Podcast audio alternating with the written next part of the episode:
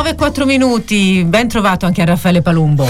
Ben trovata Chiara, quest'oggi ripartiamo, tra le altre cose, come dire, i temi trattati finora li ritroveremo anche in quest'ultima parte della trasmissione, poi li ritroveremo nel podcast, però volevamo raccontare una storia non semplice, non semplice però grave, interessante, perché parliamo di un decreto interministeriale economia e lavoro che è stato varato lo scorso dicembre a seguito di una legge eh, inerente alla stessa vicenda del, del, 2023 e fin qui abbiamo detto poco e niente diciamo che sì. il decreto riguarda il finanziamento per i, i risarcimenti delle vittime dell'amianto che hanno lavorato in partecipate pubbliche, cioè praticamente in sostanza nei cantieri navali. Sono stati messi 20 milioni disponibili per il 2023 e questo eh, è un aspetto, come dire, da una parte positivo, però possono accedere al fondo le società come dire, partecipate pubbliche che in qualche modo sono state, come dire, eh, denunciate e quindi hanno dovuto risarcire i danni ai lavoratori. Però Aiutiamoci, cerchiamo di capire meglio con Stefano Silvestri, esperto di amianto, consulente dell'accusa in eh, procedimenti che hanno interessato quattro cantieri eh, navali. Ben trovato, buongiorno Silvestri. Buongiorno a voi e a tutti gli ascoltatori. Io la faccio semplice e potrei sbagliarmi, ma sostanzialmente si danno dei rimborsi a delle aziende che in realtà dovrebbero rimborsare le vittime per il loro operato. Cioè, dove sta l'inghippo? No, no, non c'è nessun inghippo, nel senso che eh, il decreto di dicembre destina 20 milioni per il 2023 e ne destinerà altri 60 negli, nei tre anni a venire. Praticamente ad aziendam, perché poi di partecipate pubbliche che costruiscono le navi ce n'è soltanto una, cioè la Fincantieri. Questo no? è l'inghippo, diciamo che, ha varie, che, ha varie, sedi, che ha varie sedi in tutta Italia. Insomma, no? E, e quindi eh, cioè, eh, il problema è che eh, parte dei fondi vanno alle vittime appunto con il decreto, cioè con la legge del maggio del 2023, ma questi 20 milioni vanno, vanno tutti a, a, a Fincantieri, quindi è, è, un decreto ad azienda. Eh? cioè praticamente un, una parte del fondo del.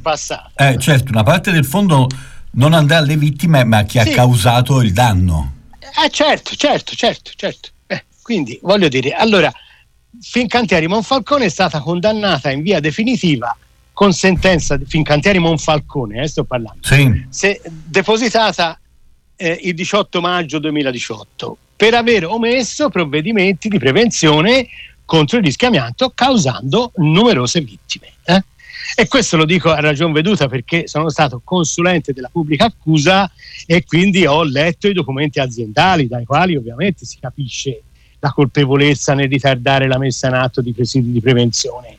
E, e tutto questo per una questione prettamente economica, insomma. No? Quindi c'era la malafede. Non è stato Poi, divertente fare il consulente tecnico perché ci sono stati altri, come citava prima Carabelli, altri tre procedimenti penali, stiamo sì, parlando di Palermo, sì, Marghera sì. e Cassella di Stabia. Lì com'è andata?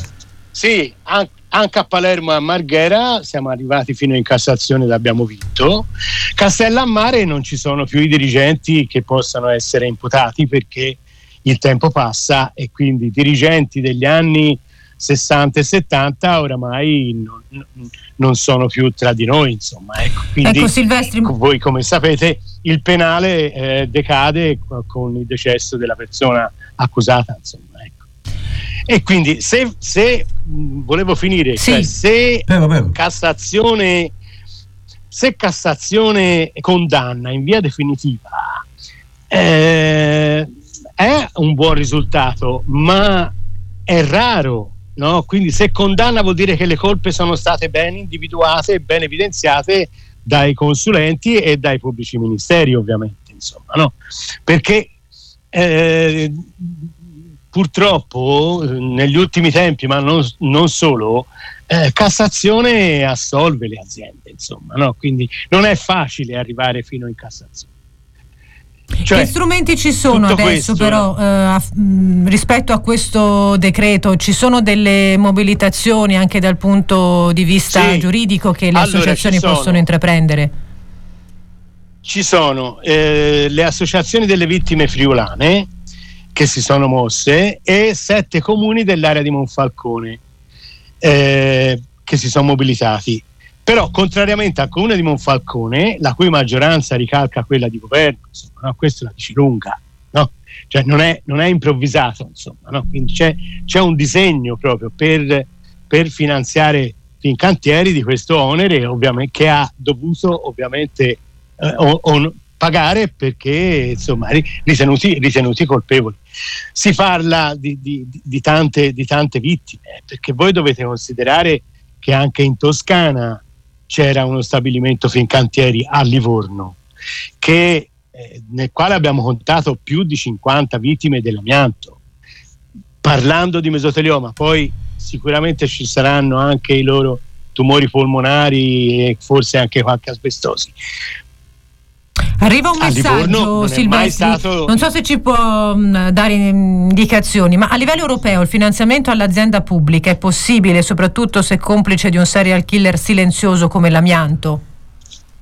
Un avvocato ha sollevato questo problema e sicuramente andranno avanti probabilmente anche a livello europeo, perché questo è, è un chiaro finanziamento alle aziende che, è, che non è concesso dall'Unione Europea. Insomma. No? Quindi c'è già chi si muove anche su questo aspetto. Diciamo. È molto interessante, noi abbiamo eh, purtroppo eh, parlato Silvestri tantissimo in questi giorni dei, dei, dei, morti sul lavoro, degli incidenti sul lavoro, però c'è una, una grande questione che riguarda come dire, le, le malattie sul lavoro che, che riguardano eh, cancerogeni, certo, le malattie professionali. Le malattie eh. professionali. Lei è un igienista del lavoro, sì. abbiamo il tema del legno, ad esempio, c'è il tema dei, degli infortuni. Eh, il legno è un cancerogeno, è ancora presente, non verrà messo mai al bando, diciamo, come è stato per l'amianto.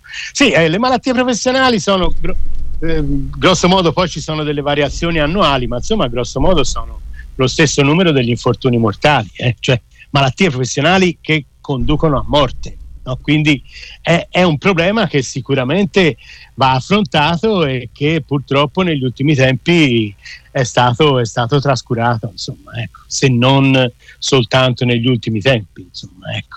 E per cioè, la voi questione fate conto che... Prego, prego.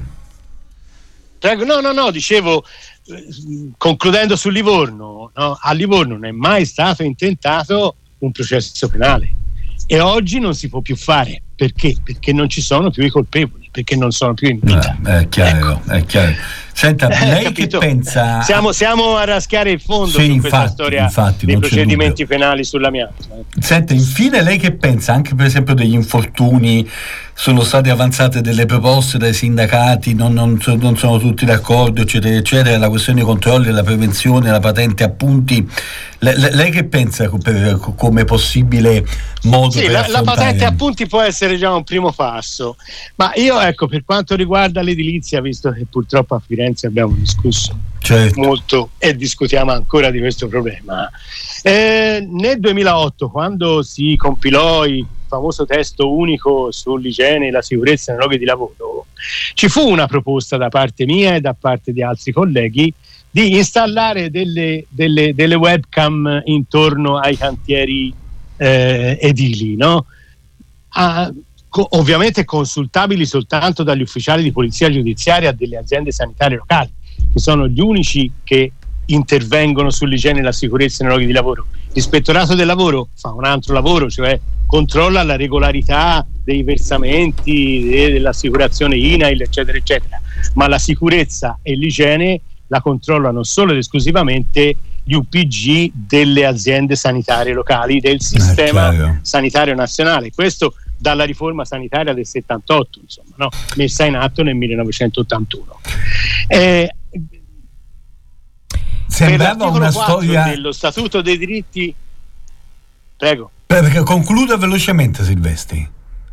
Sì, no, dicevo, per l'articolo 4 dello Statuto dei diritti dei lavoratori non si possono sorvegliare i lavoratori, cioè il datore di lavoro non li può sorvegliare con delle telecamere, ma gli UPG possono farlo e un UPG entra al lavoro la mattina, si trova davanti al computer sei cantieri, eh, dove va?